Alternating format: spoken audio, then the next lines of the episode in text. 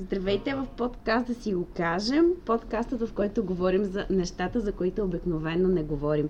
Аз съм Евгения и в днешният епизод ще си го казваме с Калин Терзийски. Здравейте! Здравей, Калин! Благодаря, че си мой гост и че си част от да си го кажем. И аз благодаря. За какво не говорим според теб? Какво е да си го кажем през словото на Калин? В предварителния разговор аз на шега ти споменах, че много рядко говоря примерно за уравнението на е, Хайзенберг, да речем. Да. И наистина не говориме, а когато идвахме към а, мястото на записа, си поговорихме примерно за нещо доста интересно, за това колко е добро всъщност времето, в което живееме, въпреки някои проблеми и някои критики. И за това как много, много малко съвременният човек, вероятно както и хората от всички други времена, се опитва да се си припомня, да, да а, се разрови, за да види как са живели хората в други времена. Ние не говорим за това. Дори за нас си в по-ранни времена ние имаме един а, тежък синдром на избирателна амнезия. Непрекъснато забравяме, че е било и по-лошо, а че преди нашия живот е било и много, много по-лошо и така нататък. Никога не се говори за това, а не се говори за това, за да имаме правото на истински отрепки и консуматори, да се оплакваме на воля до и да по този начин, оплаквайки се, да се преувеличаваме, да се преекспонираме важността на живота си, колко е тежък. Всъщност е изключително лек сегашния живот, за разлика от нормалния живот на хората от преди 500 години, да речем. Никой не ни гори на колада, както си говорихме и по-рано. Ние просто избягваме да говорим за това колко ни е леко, защото естествено в нашата а, възпитателна концепция е че винаги ни е трудно. дълбоко заложено за това, че на човека, който баницата мекото да. избира, е жалък и долен човек. И ние по никакъв начин не можем да си признаем, че наистина сме хора, които яростно, както казва генерал Мотавчийски, с невиждана ярост се стремим към набаницата мекото. Ние не може да не си купим поне един смартфон на месец, да ни е по-удобно, по-леко, по-приятно, избираме си пътуванията и въобще ние сме едни воинстващи и докарани до, до изтъпление хедонисти, които само гледат да си огаждат не всички, естествено, много, много хора. Ние виждаме хора, сега ще кажа някой, гледай го това мръсник, но хора, които роват по кофите за буклук, спират и започват да си чатат или да четат нещо в Уикипедия. А, нали? И телефоните им струват. Аз нямам смартфон и не искам да имам, но. Хиляди. Да, но, но, но mm-hmm. ние сме отдадени на един безумен хедонизъм но за да не, не ни критикува никой, най-вече нашата си съвест, ние трябва да кажем, че живота ни е много тежък.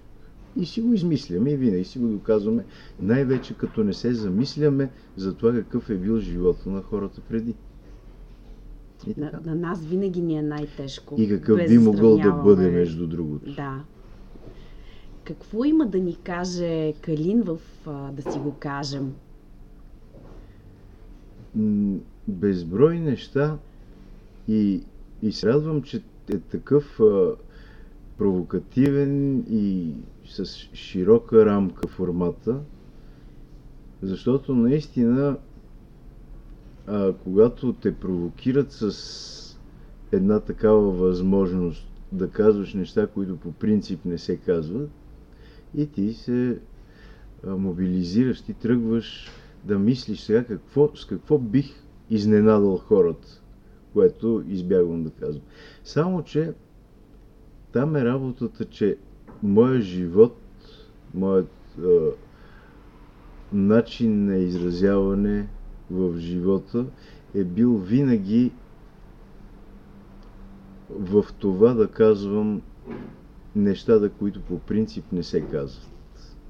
Един критик, доколкото си спомням, казва за, за първи път, казва за а, Уилям Бъроуз, един от тримата влъхви на бит поколението, казва, той стана прочут, казвайки неща, които по принцип другите крият.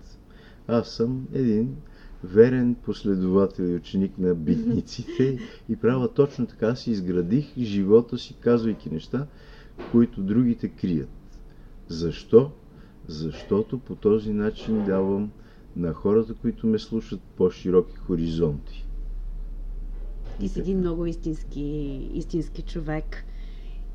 Има ли нещо, което не са те питали до сега? Дал съм няколко хиляди интервюта и едва ли нещо, което е а, в кръга на традиционното, не са ме попитали. Примерно не са ме питали дали съм ловил а, ивичести мангусти или нещо такова, но ти би ли ме питал? Не. Добре. А, значи, какви ли не неща, но те са естествено... За мангустите няма да те питам, ще те питам други в, неща. А, един такъв, в една схема на тривиалното. Мгм. Е, примерно ти женкар ли си, хомосексуалист ли си, всичките тия неща, пиеш ли алкохол, това пък е, може би най-смешното и тривиално нещо, което и прилича до някъде на бъдещите ви творчески планове този въпрос. Да така Който звучи. Няма как. Да, пиеш ли алкохол а, и как спря и също така какви са бъдещите твор- творчески планове и аз отговарям с да.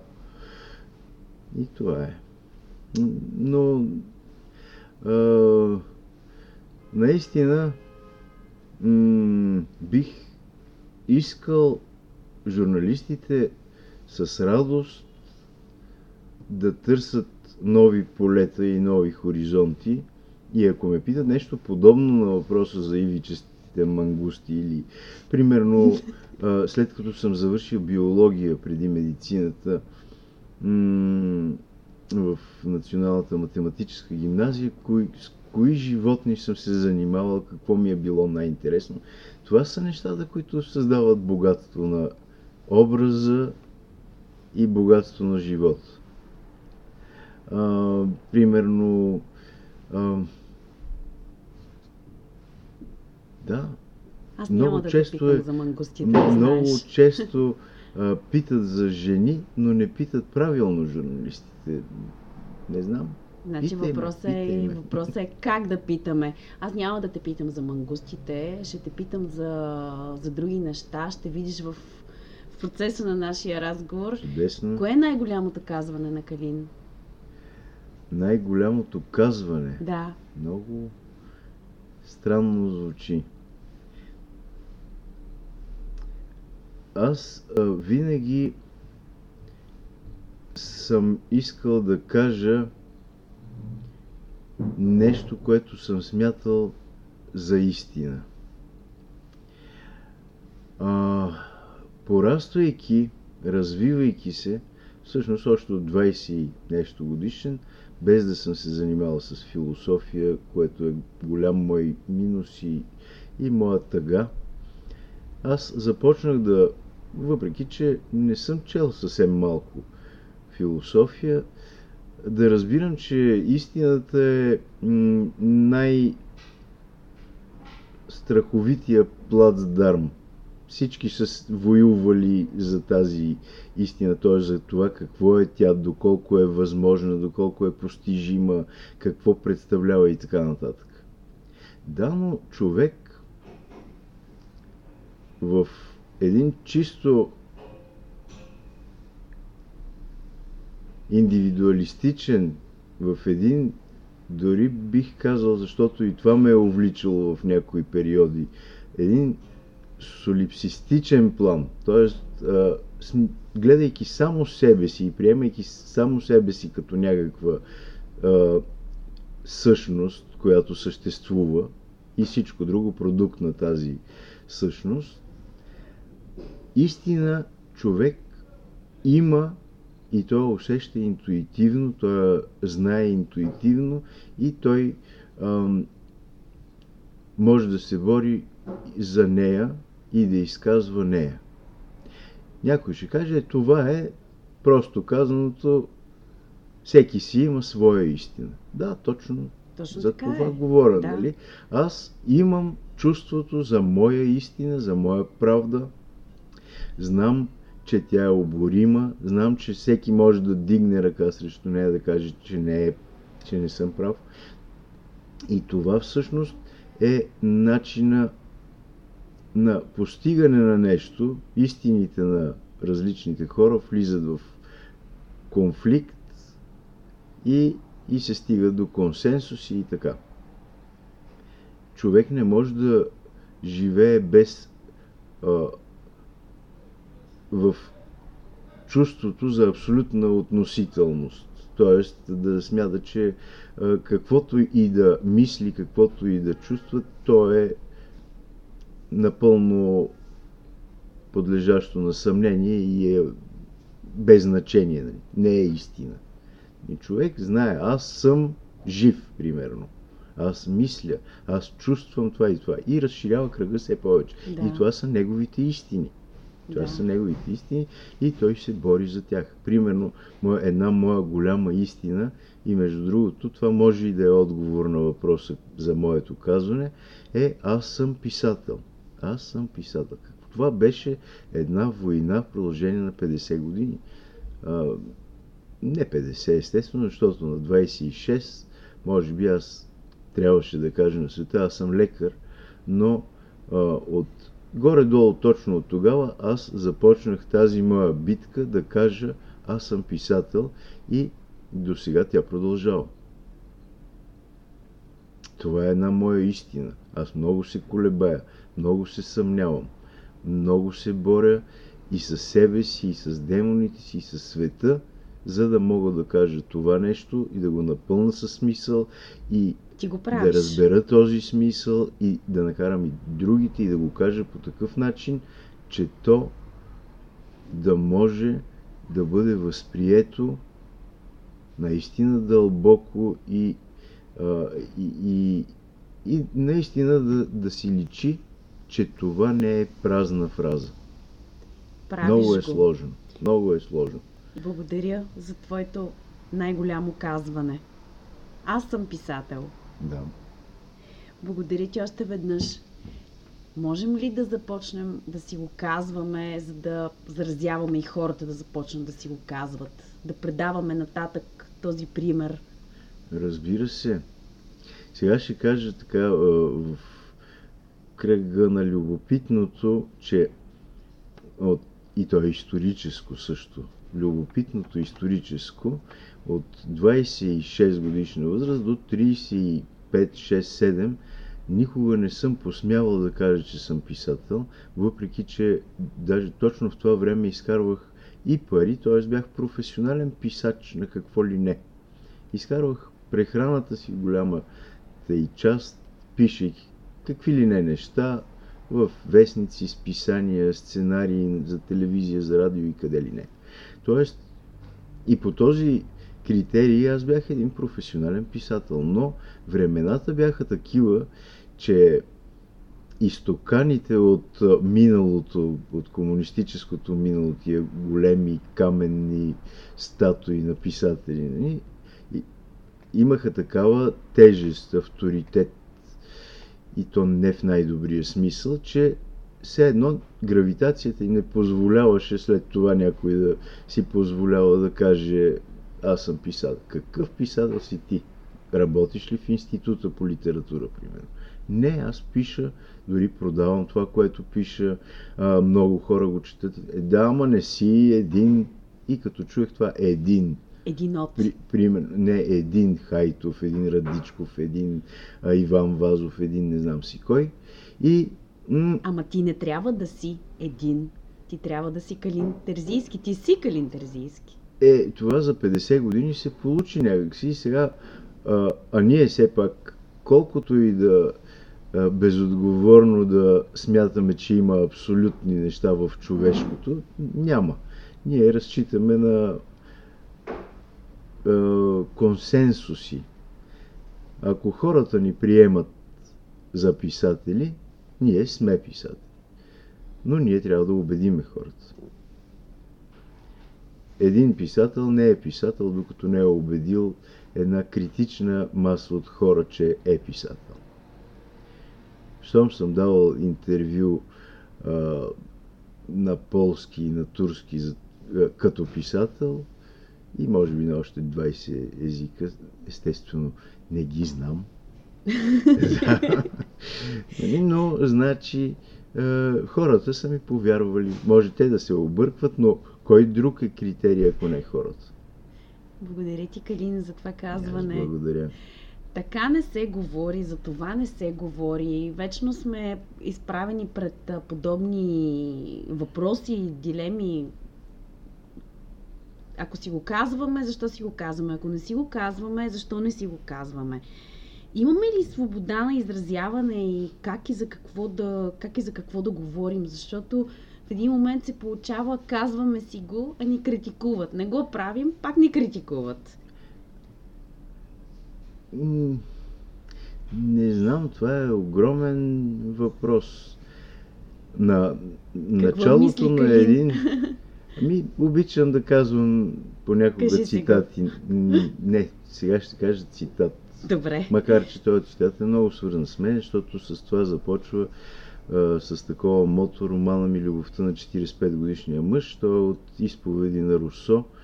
М- достатъчно а, омраза натрупвам с това, което казвам, за да натрупвам омраза и с това, което премълчавам.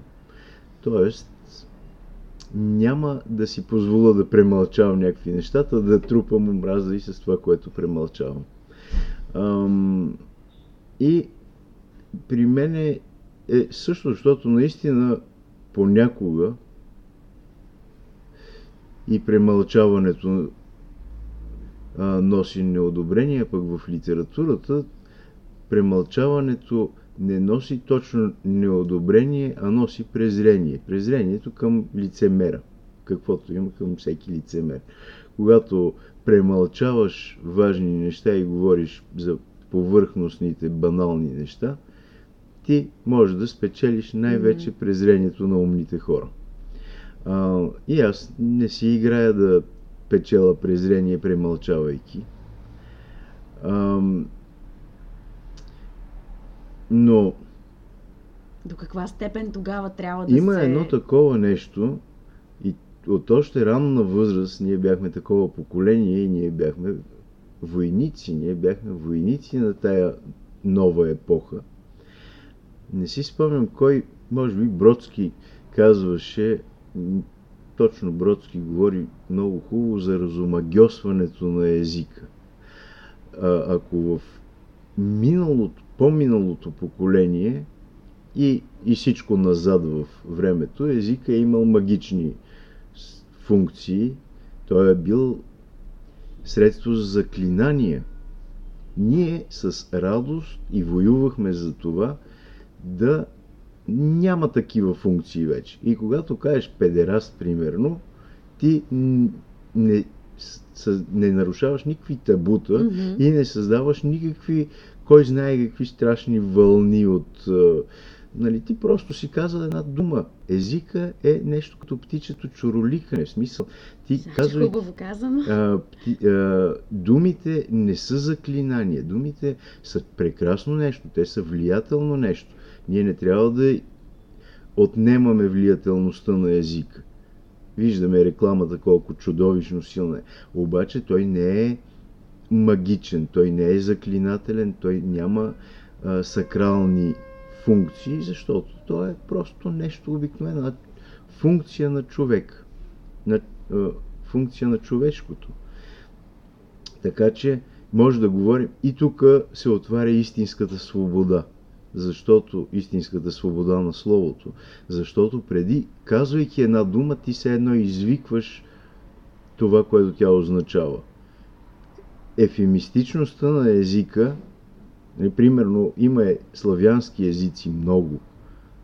Славянски езици, в които думата мечка не се казва, защото тя вика мечката, нали? Тя е ужасна и, и самата мечка ще се изтърси, когато кажеш мечка и се казва този, който яде мед, медоед, медвед.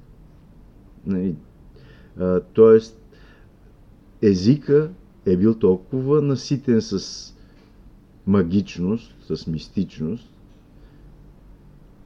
с таинствени сили в него, че е бил а, пълен с а, забрани и с а, а, тежки клетви и така нататък. Думата е била хвърлен камък, думата е убивала, за дума се е убивало и така нататък. Ние от нашето поколение, макар че преди нас много цивилизовани хора са се опитали да го направят, се опитваме да отнемеме това на езика и да го превърнем в една радост на общуването, която е а, обаче нито убива, нито е хвърлен камък, нито е каквото и да било а, лошо. То е средство за комуникация. И чороликане, както И чороликане за радост, освен всичко Аз друго. бих, бих добавила, че словото е чудо и говорейки си в тази посока, език, култура, литература, не са ли точно те тези, които ни държат като общество и като, и като нация? Не е ли именно литературата тази, която най-много знае и описва човека? Литературата е прекрасно нещо и е едно от нещата, които а, националното самосъзнание е една от костите, които го поддържат, не е единствената. Вероятно и ако включим и езика, определено. Езика с цялата система от понятия в него. С... Има един, аз пак е, казвам, не, не разбирам много, нито почти нищо от философия. Това е голям мой проблем. Нито от е, хуманитарни науки, винаги съм учил точни науки през живота си. Но ето един закон на Сапир Уорф, при който, в който се постулира, че всеки език създава свое мислене, свое характерно мислене. Германците, заради своя германски език, мислят по съвсем различен начин от българите, които мислиме Да. със своя български език и неговата понятийна система и така. Различен е нашия начин на мислене заради нашия език. Американците мислят като американци, а китайците като китайци. Като китайци. Да. Ние като какво Ние мислим? мислим като българи и между другото у мене се заражда все повече оптимизъм се натрупва, защото ние се оказваме между полюсите на един отново полярен свят, които полюси както обикновенно условията са нехуманни. Между полюсите се живее добре, между китайския и американския полюс, да речем, има място за хуманност и за а, човешко живеене. В полюсите нещата са драстични, прекалени и не. Аз не съм бил нито в Америка, нито в Китай, може някой да ми се присмее, обаче аз го усещам, получавайки техния културен продукт непрекъснато. Нали, и не само от културен, всякакъв и пропаганден, и търговски, и, и, и всичко останало. Нали, и си давам сметка, че ние в този а, тих, в тази тиха лагуна между далече от всякакви полярности, от всеки полюс, ние живееме, а, а за деликатната култура се изисква тихи води. Така ми се струва. Трябва да е крайните условия не дават възможност за създаване на деликатна култура. България и има тия условия, поне за сега. За сега. Даже сме извън този път на преселение на народите до някаква степен, който сега минава повече от изток към северо-западна Европа, към западна Европа, но не и през България. Почти не. Могат ли, могат ли да свършат думите? Когато свършат патетичните смислени думи, просто ще си бръщолевиме нещо и ще продължиме да говорим, според мен.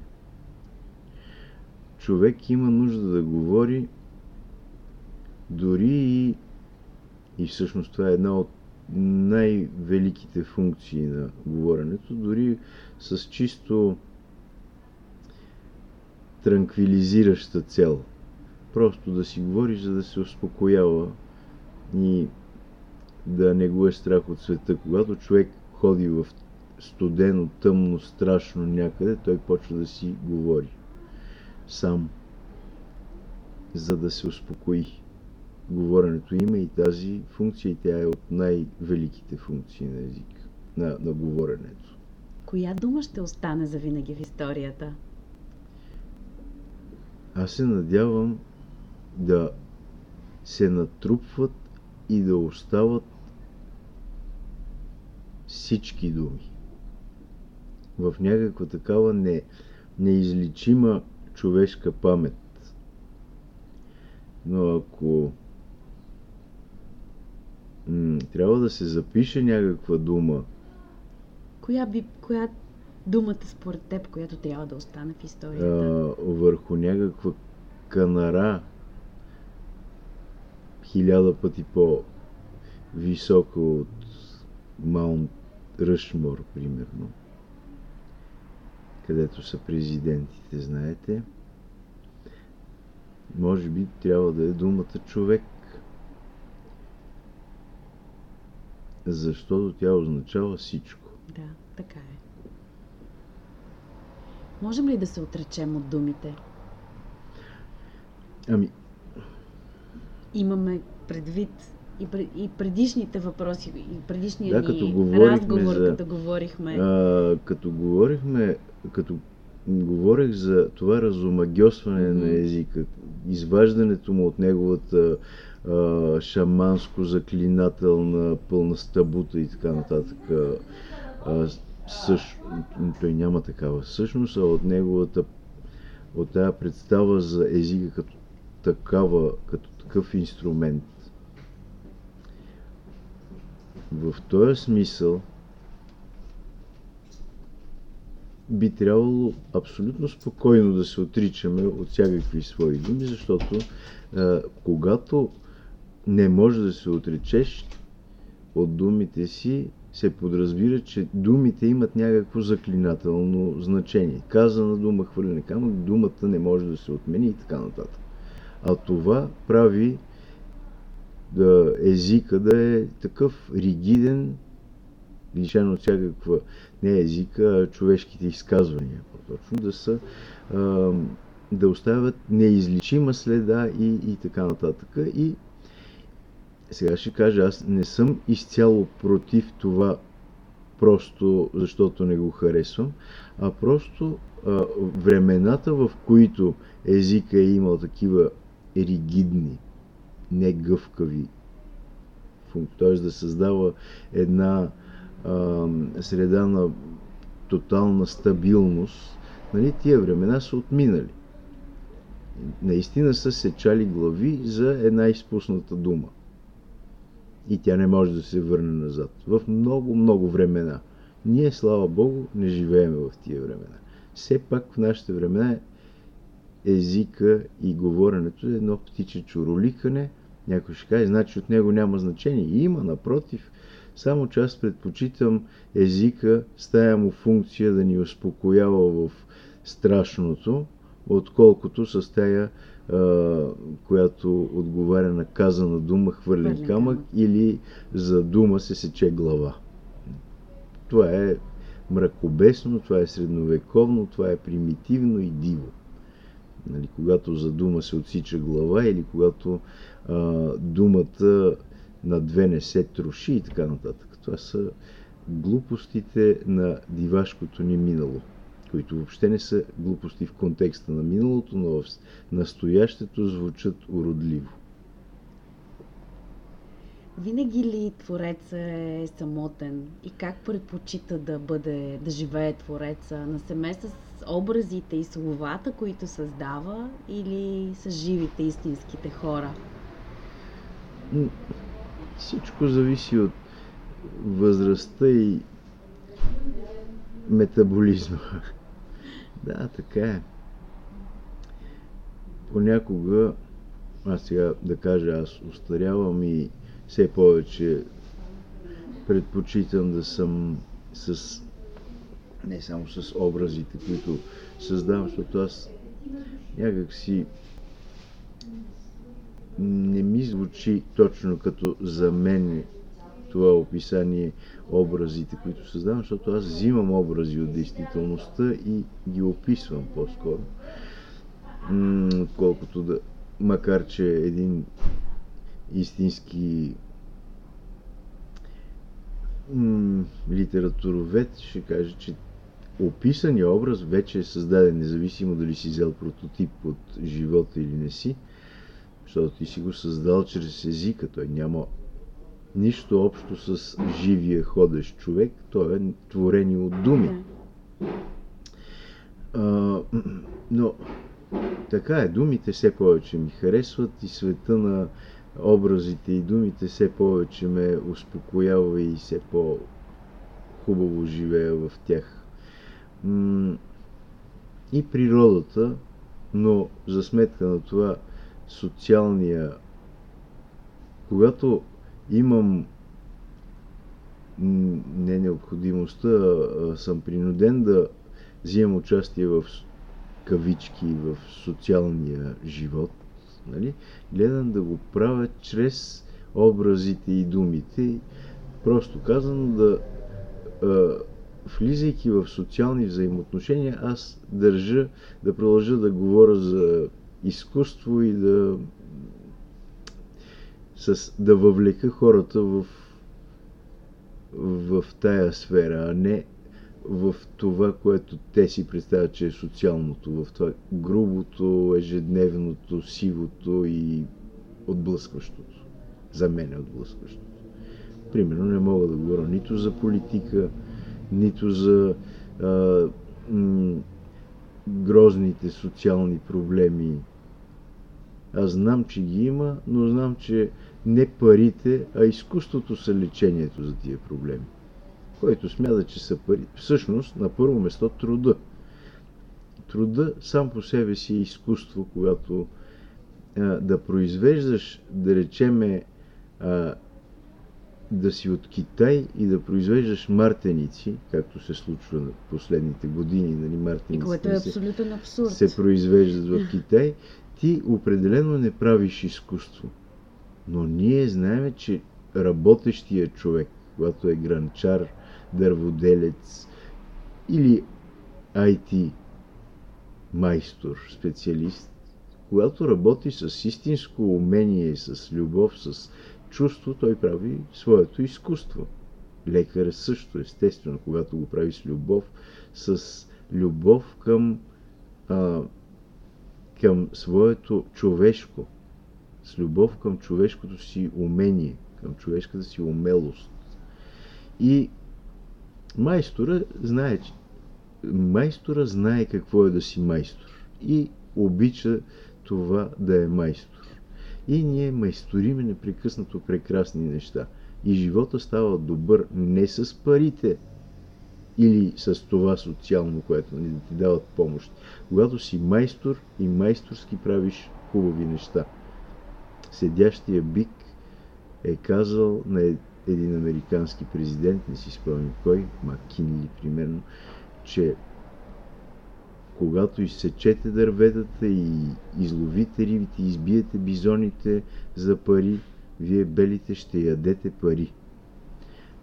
Това е да не си майстор в живота, да очакваш не хубавото, което правиш, а парите, които ще спечелиш. Които ще спечелиш. Ти прави хубави неща, парите Те ще си дойдат. Ще, ще са за да си купиш от някой друг правещ хубави неща, но първото, най-важното е да правиш до, до изнемога най-прекрасните неща, на които си способен. Прекрасно казване. Благодаря за което. благодаря. Малко преди това си говорихме за социални проблеми а, и за общество. Мислиш ли, че писането в социалните мрежи е криза, криза на съвремето ли е? И по-лесно ли хората там си го казват, пишат го, отколкото да се изправят и да го кажат на живо? Защото а, аз лично наблюдавам един такъв процес. Не знам твоето мнение какво е. Всяка Сега промяна е криза. Всяка промяна води със себе си криза. Но специално това писане е там, трябва тази, да тази се... трибуна на всеки да си, го, всеки да си а, говори и да си го казва. А, Хипократовата идея за това, че хроничното заболяване се лекува като се довежда до криза и след това кризата се лекува. Хроничното заболяване няма как да се излекува като хронично. То трябва да се доведе до остра форма, до, до кризисно състояние и да се излекува по този начин. Когато отидем на минерални басейни, ни става обикновено а, лошо в началото и почва да ни става свикнем. много, докато свикнем и тогава започва лечебния процес, когато се изостри. Ам, как да се излекуваме Някой може да, да не е много съгласен с някой модерен мислител или лекар, но аз си мисля, че всяка такава, всяко разтърсване на традицията е полезно. То е криза и кара хората да се излекуват от плесента, която са натрупали. Според мен литературата беше хванала до някаква степен. Е, под литература разбирам така доста по-широко. Въобще изразяването и, и литературата като част от комуникацията. Една специфична част от комуникацията. Тя е хубаво да се прости с плесента си, чрез криза, чрез една очистваща криза. Влизането на литературата в една такава скорост на ам, въртележка, каквато е със социалните мрежи, я поставя на огромно изпитание. Тя трябва да се все едно литературата се изпраща в космоса чрез социалните мрежи. И тя трябва да устои, тя ще устои, но по някакъв еволюирал начин.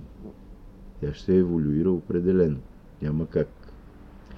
Естествено, еволюцията никога не тече в една посока само и има един типичен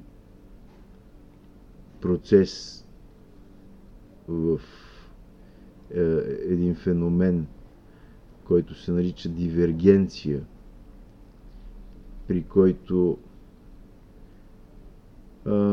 биологичната еволюция води към раздалечаване.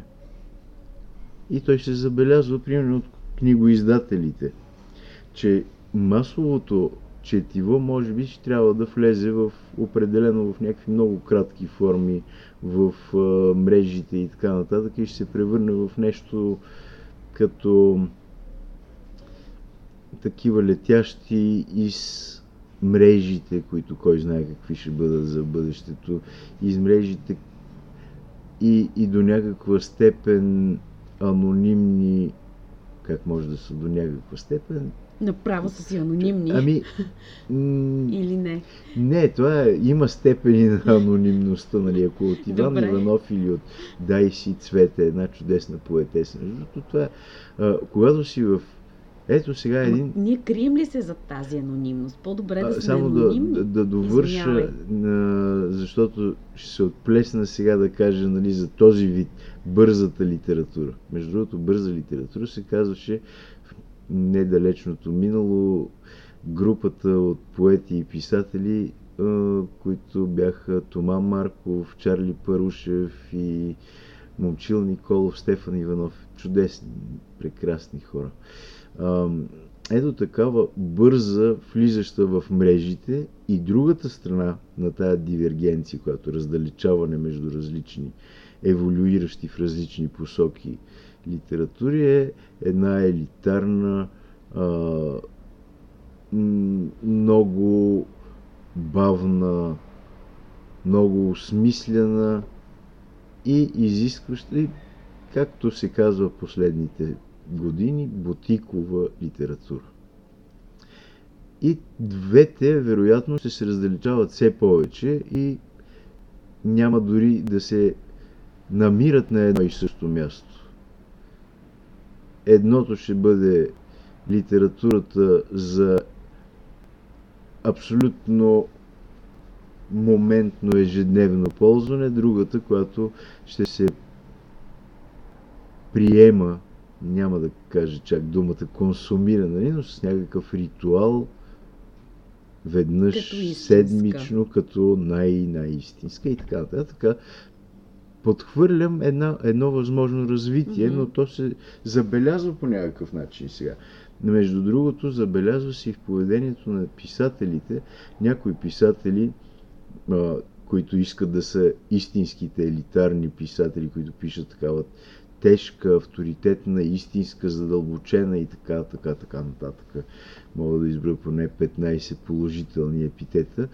А, те почват да не се интересуват вече от а, бързата литература, от широката публика, от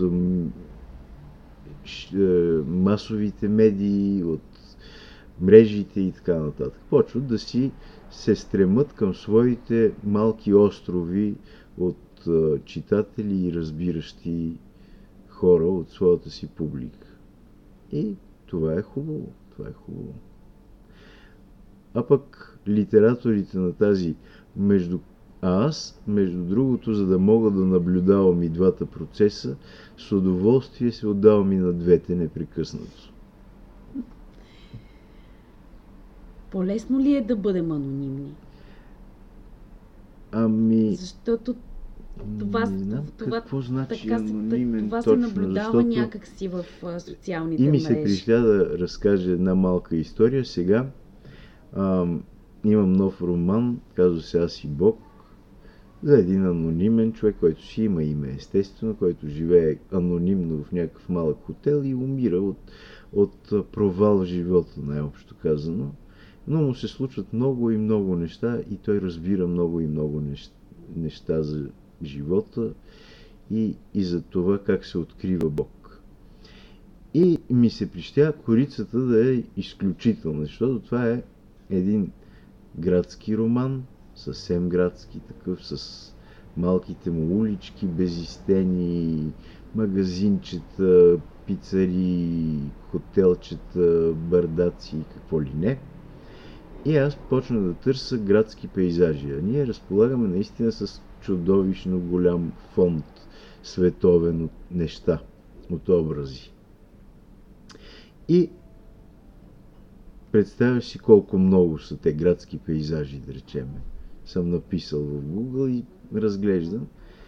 Обаче след хилядите ми се спря погледа категорично на един. И какво да видя? Картина на един бурятски художник, който се казва Бато Дугарджапов. Бурятската република се намира на запад от Байкал. Сега да не се излъжа на запад, мисля, че но и да е на изток от Байкал, повечето хора не знаят точно, какво е Байкал. Точно това ще да кажа. И, и то от едно да малко градче, да е близо до Улан Уде. И е някакво невероятно место, но е един от най-големите в момента руски импресионисти. Картината му, обаче, за да усетиме какво се казва истински свят сегашен, всъщност изобразява осветената нощна а, гледка на, а, на руски, как ми го каза той, лавка Шекспира. Явно павилиончето на Шекспир в Париж, така се казва. Книжен павилион, книж, книжна лавка.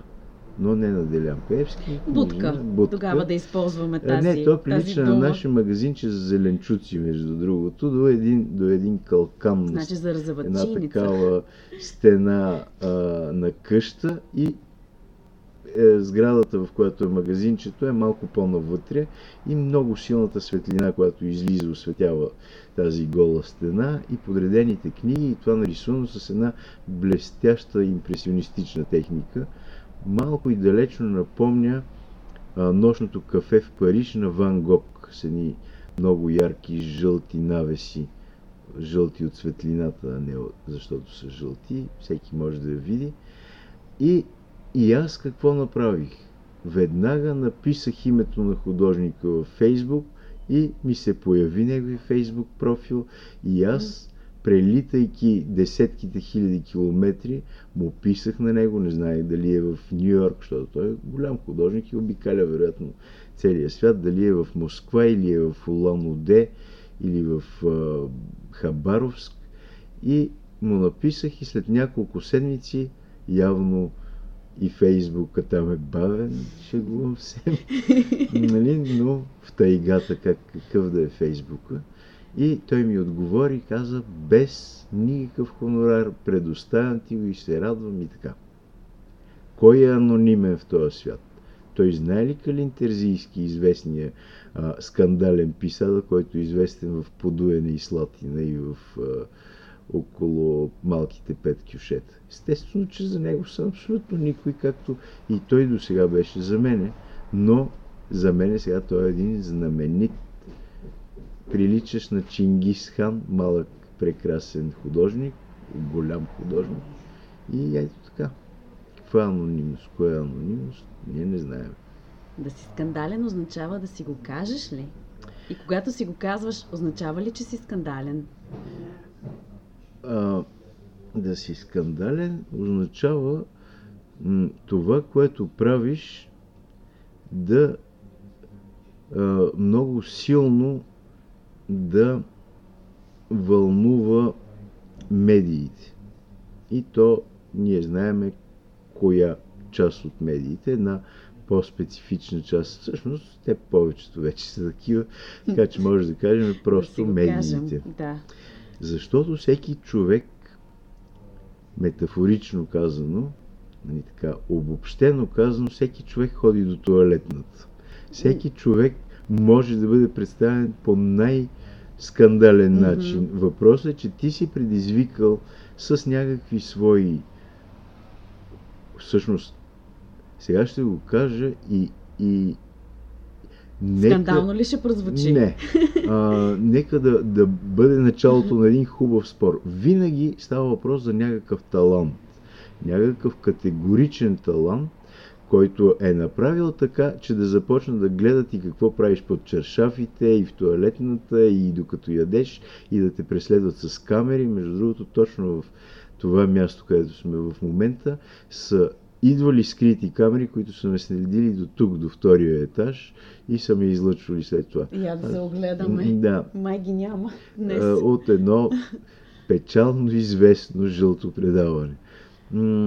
Тоест, аз съм правил винаги това, което правят хората, но аз съм скандален, а не тези хора, които правят същите неща, но не ги казват никой не ги нарича скандални. тоест, да подхвърлиме на едно обсъждане това. Аз твърда, че първо трябва да имаш някакъв наистина много впечатляващ талант и след това вече скандалното определено се намира, ако някой иска да го търси. Ам, някой ще каже, ма ти какво Евгений Минчев, примерно, той е толкова беше поне много скандален и така нататък и така нататък. Той е човек определено с доста, не казвам таланти, защото има един талант. Човека по принцип има или има талант, или не. А, а това, че той ще се изразява по различни начини, но той е човек с талант, определено с харизма, с Божий дар да изпъква сред другите. И когато веднъж изпъкнеш сред другите определено, започват да падат по тебе и грамотевици, и кал, и екскременти, и какво ли не. Тоест, изпъкването е равно на скандалност. Да. И то изпъкването не е, защото а, си ходил до туалетната и си дигал много шум там, или си имал любовни отношения с някой, защото това го имат всички хора. До каква А, степен... а защото ти си изпъкваш и защото винаги във всички времена хората са искали да видят изпъкващия това, което те у себе си смятат, смятат за срамно и или, по този начин те изпитват а, така, хората не получили в кавички тая Скандалност, а, не скандалност, това м- изпъкване. благоволение на съдбата да станат прочути, известни и така нататък, изпитват удоволствие да видят прочутия унизен по някакъв начин. Ам, и, и по този начин нали, си казват, ето, или когато умре дори, това трудно се признава, но когато умре някой прочут човек, ние си казваме, вижте, казвам ние, аз също. Аз мога да говоря за себе си, смятам, че и другите хора са като мене. Си казвам, ето и той умря, и той умря. Значи и великите умират. Да не говорим, че, че ходят до туалетната, имат какви ли не пороци, пият, пушат и повръщат. Да, правят го. И на мене ми става много добре, че и аз съм като тях. А, и примерно, изключително много млади хора, когато аз съм бил млад човек, за мен те бяха комирите, но за сегашните млади хора са естествено съвсем други. Аз съм си казал, ето Джим Морисън колко много е пил. Винаги са ми казвали, да, ма ти не пееш, нали? А той е пеял, освен че е пил. Ти пиейки не можеш да станеш Джим Морисън. И така, но, но хората искат да чуят най-вече за това колко много е пил Джим а не Морисън колко много е пеел. колко много а, е пил Хемингуей.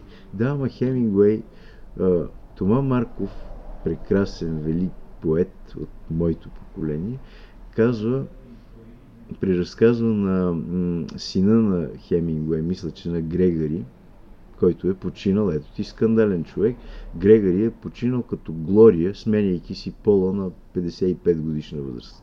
Сина на самия Хемингуей. И м- той казва, баща ми ставаше в 6 и а, след като изпиеше ам, един коктейл съседи, какво си така за, примерно, едно дайкири, за да има сили, сядаше и започваше да пише и така до 12, когато започваше с чаша ром и след това червено вино и вечерта вече се минаваше към нещо по-твърдо. След това завършва аз никога всъщност не съм го виждал да пише. Но Хемингуей все пак по никакъв начин не може да кажем, че не е написал всичките тия неща. Въобще не можем да твърдим нещо Нали, подобно. тоест, да не, да не си мислим, че с пиене може да станем Хемингуей. Първото на Хемингуей е писането и след това всички останали други неща. До каква степен, до каква степен трябва да се автоцензурираме? Но в не един от романите си се опитвам да заставам на една такава позиция и да се боря от тази позиция а, за това, че истината, а истината е нашето автентично, субективно преживяване за нещо. Не знам дали си изразявам правилно, но Напълно правилно се изразяваш. но, но ето на, нали, когато кажа аз, аз не казвам небето е синьо, а аз казвам аз виждам синьото небе. Аз го виждам синьо и за мене, за моето възприятие, то е синьо. И тук никой не може да каже, не, ти не го виждаш синьо. Или, примерно, аз съм тъжен. Някой да ми каже, не, не, ти не си тъжен. Това става малко като вица, в който детенцето казва, мамо, сега гладен ли съм? Не, яде ти се, сине. А, нали, а, истината е когато аз казвам гладен съм. Истината е когато аз казвам светът е лошо място. Нали? Когато и то е лошо, истина. лошо т.е. аз не казвам света е лошо. Света за мен е лошо място. Но аз обикновено не казвам чак такива категорични и големи неща, но когато казвам небето за мен е синьо, когато казвам а, еди какво си ме натъжава, това е моята истина и никой не може да я отмени, защото аз я преживявам. И а, когато кажеш истината, твоята интимна, преживяна истина за преживяването на света, а, това не трябва да наранява никого. Тоест, хората трябва да внимават къде си поставят чувствата. Борейки се в тази посока, аз не веднъж използвам следната алегория или не знам как се казва точно, алегория да кажем, за пръстите в процепа на вратата. Веднъж бях описал точно как моята баба застава тя е 80 годишна и иска да спре някакъв купон, който ние студенти с брат ми правиме страшни. Тя е застанала почти сляпа вече, съвсем мъничка такава, но много страшна, някакси се ни дебели очила. И си е а, хванала рамката на вратата и пръстите на едната ръка са точно под вратата, в, при пантите. И само някой да бутне леко вратата и пръстите ще бъдат отрязани по ужасен начин. И, нали, обаче тя е страшна и забранява и, и налага морал и така нататък. Нейната сила е в това, че е крехка и че може да бъде наранена. И аз казвам, не си слагайте пръстите в процепа на вратата. Не си залагайте чувствата там, където някой може да мине и без да иска да ви отреже чувствата, пръстите и така нататък. Не дейте пред пътя на истината на този и онзи да залагате своите чувства, своите крехки морални разбирания за света и така нататък. Когато някой, примерно, каже, а еди кой си е хомосексуалист и го казва и това много наранява моите чувства. Не, обикновено а, репресивно настроените хора а, не казват наранява моите чувства, но това наранява морала. Той всъщност казва наранява моите чувства. Той си е сложил пръстите в процепа на вратата. Той смята, че никой няма право неговите разбирания, т.е нарушаването на неговите разбирания, нараняване на неговите чувства. И никой няма право. Никой няма право. Никой няма право да казва каквото и да било, което може да го нарани. А той си е разхвърлил абсолютно навсякъде пръстите, така да се каже, и болезните точки. И, и той е всъщност една жива ходеща забрана. Истината, а, казването на истината наранява хора, но, но тези, които са наранени, те са виновни за това. И никой не трябва. Всъщност, съжалявам ги колкото всеки невеж, който. Така. От друга страна, в чисто практически план, аз, примерно, защото не съм стоманен човек, предпочитам да не чувам много истини. Примерно, ако съм болен, не искам да знам, че съм болен наистина определено. Но тук аз много добре знам у кой е активната позиция. Тоест аз се предпазвам от нараняващата ми истина и по никакъв начин не си бутам пръстите. Ако някоя жена ми изневерява, най-просто казвам, никога няма да искам да знам дали ми изневерява или не и по никакъв начин няма да си натиквам пръстите, пръстите в процепа на вратата. Никога. Ако, съм, ако знам, че съм готов да понеса една истина, без да наказвам това, който я казва по никакъв начин, по никакъв, дори и с мълчанието и с неодобрение, така, а, изразеното си гневно или а, злобно неодобрение. По никакъв начин, ако мога да не израза неодобрението си и да го накажа по този начин, аз ще приема истината. Но ако знам, че не съм подготвен да приемам истината, без много лошо чувство, просто казвам, не, я ще, още съм глупав и слаб за една истина. Ако остана един ден от стомана, ще приемам всички истини без никакво... И ще чуваме смущение. всички истини. Да, но, но за сега по-човешки. Нали? От тези истини, които не ни са по мярка, просто се пазим.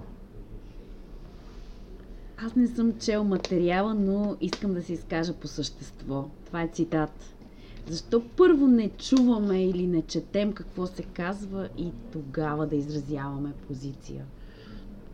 Ами, по много причини, но сега ми хрумва една до някъде извинителна причина, защото хората, въпреки всичко, все още изключително много разчитат на интуицията си. А слуховете, а, предуб, предубежденията, така, всичко, което е едно изградено мнение преди да има на какво, на какви факти да стъпи, нали, за хората е много влиятелно. Те вярват на първото, първия поглед, преценяват от, нали, някой не им хареса, да кажем, от първата секунда, заради някакви изключително дори и неосъзнати по не, неописани в съзнанието неща. Виждаме някой човек, той ни създава у нас до някъде отблъскваща представа, до някъде отблъскващо чувство по-точно. И оттам нататък всичките му усилия, всичките му рационални а, усилия и действия нали, да, да промени това наше усещане са безрезултатни. Човека е все още, за съжаление, твърде малко рационален и твърде много разчиташ на такива. А и сега тенденцията е именно да се засилва това, нали. Този не ми е много чист, нали. Ама защо? Ето виж, той прави добри неща пише добри неща, казва добри неща. А бе, аз нещо имам такова усещане. И сегашния, между другото, все по-мистичен човек е склонен да е такъв. Ами, виж за какво. А, не, не, аз си знам. Те хората са казали и така нататък. Тоест една такава мътна и а, мракобесна смес от а, слухове, предчувствия, предубеждения да. и какви ли не неща оформят мненията сега и много по-малка степен. Реалността. То, реалността е всичко, но много по-малко а, подлежащата на рационално, а, рационална обработка информация. Това, което възприемаме, да речем, точно с разума си. Фактите неоспоримите факти. Да. Ето един пример, вулгарен, както се казва. Вулгарен означава не мръсен, а означава народен, просто народен, просто, обикновен. Бойко Борисов се претрепа да строи магистрали, обаче хората или го възприемат като много готин, защото говори на шопски, или го възприемат като отвратителен, защото не е тяхната порода и, и еди какво си. Тоест, по-голяма и е, примерно цари една непрекъсната такава е, не мнение, а една атмосфера от мнения и от случайни е, клюки, клевети, е, полуинформации, какво не, че той е много корумпиран, както и цялата му власт и това на какво стъпва, не е съвсем ясно.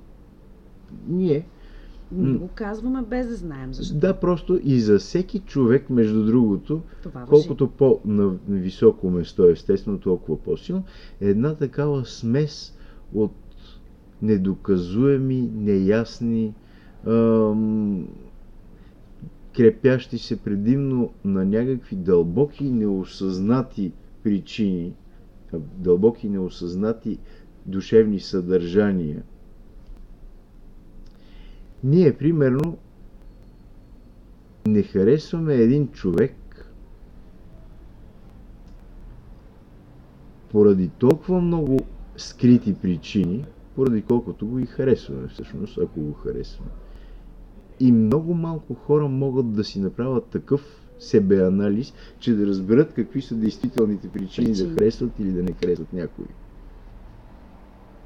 Примерно, ето неща, за които не се говори. Сега никак някак си не е приемливо, особено интелектуалец, да говори за Бойко Борисов и за правителство, без да каже нещо лошо за тях. С изключение на някакви такива правоверни, които са съвсем пък смешни. Нали? Но а, аз мога да достатъчно добре да анализирам себе си, за да кажа защо изпитвам симпатии към Бойко Борисов и защо изпитвам антипатии. Примерно, аз съм живял немалко време в Банкя и той и езика на банки ми е много близък и така нататък и си го представям като момче от банки. Това е доста ирационална причина, но аз си давам сметка за нея и добре, аз я наблюдавам на дланта си тая причина. И мога добре да я така, да владея тая причина. В същото време, нали, веднага си давам сметка, че изпитвам към точно тия банкерски момчета от моята младост и от неговата. Те крадяха непрекъснато коли и така нататък и си бяха едни истински печени бандити. Нали? И за мене обаче той, дали той е бил такъв и така нататък, но това у мене е оставила една, един аромат, едни такива дълбоки отпечатъци. И аз, ако не съм склонен към дълбок себеанализ, въобще ще имам едно отношение, което се да гради на, даваш обаче на точно, но няма да защо? си давам. Абе, той не ми е. Ама и аз си направи анализ. Да не би някъде в миналото ти да има купища причини, заради които харесваш или не харесваш едни хора. Да не би дядо ти да е бил, примерно, един прекрасен комунист и ти да си го обичал страшно много и всичко, което ти е казвал и сега един като Бойко Борисов, ти говори непрекъснато срещу комунизма и ти точно за това, по един компенсаторен механизъм, казваш, а, той е комунист, той е комунист, той е комунист, а ти всъщност пазиш, без да осъзнаваш, паметта на дядо си. И така. Но хубаво е да си даваме сметка. Това Дано е да го правим повече. на, на основата на едно добро себепознаване и склонност към а, анализ на собствените ни основания. Дано го правим повече. Мислиш ли, че има, мислиш ли, че има нещо, което не си казахме в подкаст да си го кажем? И Ми за да... уравнението на Хайзенберг. уравнението. Айде кажи го това. Ами, там е работата, че нищо не знам за него. Мисля, че а, завършил съм Националната математическа гимназия и, и там главите ни бяха станали големи, колкото от тези тикви, не цигулките ми оранжеви, огромни. Бяхме, освен това, растяхме в един такъв парник, нали, в който социализма трябваше да създаде тотални гении. И повечето станаха просто луди и неудачници, естествено. А, но много учехме и имахме много високо очакване от себе си, очаквания към себе си и към света отправени. И, и бяхме пълни с какви ли не уравнения на Хайзенберговци, Шрёдингеровци и така нататък.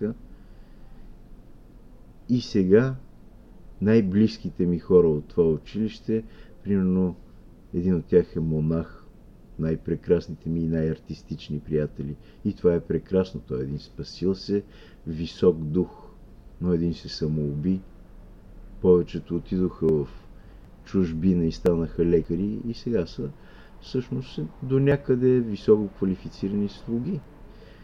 Защото да си чужденец, някой ще каже какъв глупак, нали? Лекар в чужбина. Всъщност, аз го казвам в един толстоистки дух. Толстой така отчетливо ненавиждал лекарите. Те са едни, нагаждащи се много добре към а, паричните потоци, високо квалифицирани слуги, особено все повече стават такива, особено в нашето време. Нали, клинични пътеки, потоци от пари, кой колко може да плати и така нататък. И те, тия малки мои гении от моята младост, нали, са там някъде по Ница, по Касел, в Прага и така нататък. И, и само монаха и аз, като също някакъв вид монах, продължаваме да правим каквото си искаме. И така. Продължавай да правиш каквото искаш. Мислиш ли, че ще заразим хората да си го казват повече? Ако си го казваме. Дали, може, дали, дали можем да предадем нататък този, това заразяване с думите? Със сигурност.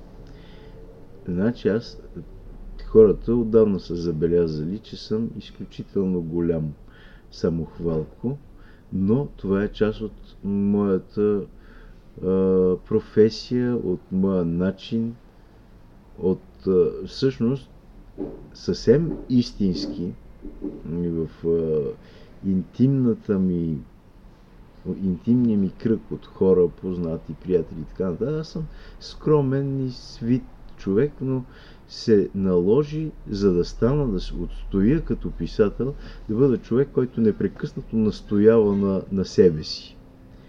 Да си писател трябва да си самохвален и арогантен човек, особено в такива мътни времена, като нашите, когато няма система, която да те отстои. И и аз непрекъснато настоявам на това, че трябва да излизаме и да казваме аз. И да казваме неща, които трудно се приемат от другите. Аз, казвайки аз, ти поемаш отговорност. Голямата отговорност на това, че си ти, че, че казваш аз. Ето го примера, който исках да кажа съвсем самохвално. Преди години при мене на панаира на книгата дойде не един, а двама-трима човека, изчагаха си реда на опашката, ето, самохвалство. Аз съм. Аз съм и чагаха опашки за автографи и така. И казаха, вижте сега, ние сме група лекари от Шумен, мисля, че. Ние прочетохме, ние бяхме в Шуменската психиатрична болница. Сега града не съм съвсем сигурен, че и по-добре да не съм. А, казвам го произволно. Но наистина бяха от голям град, от голяма психиатрия. Ние прочетохме вашия роман Лудост, събрахме се, четохме го и заедно, разменяхме си го и след това всичките заедно напуснахме държавната психиатрия и си създадохме собствена клиника и сега работиме всичките там благодарение на вас. Така да, че Словото да. прави доста сериозни неща, да. променя човешки животи. Едно казване може да спаси човешки живот. Калин, безкрайно ти благодаря, че днес си го казахме с теб в подкаст да си го кажем.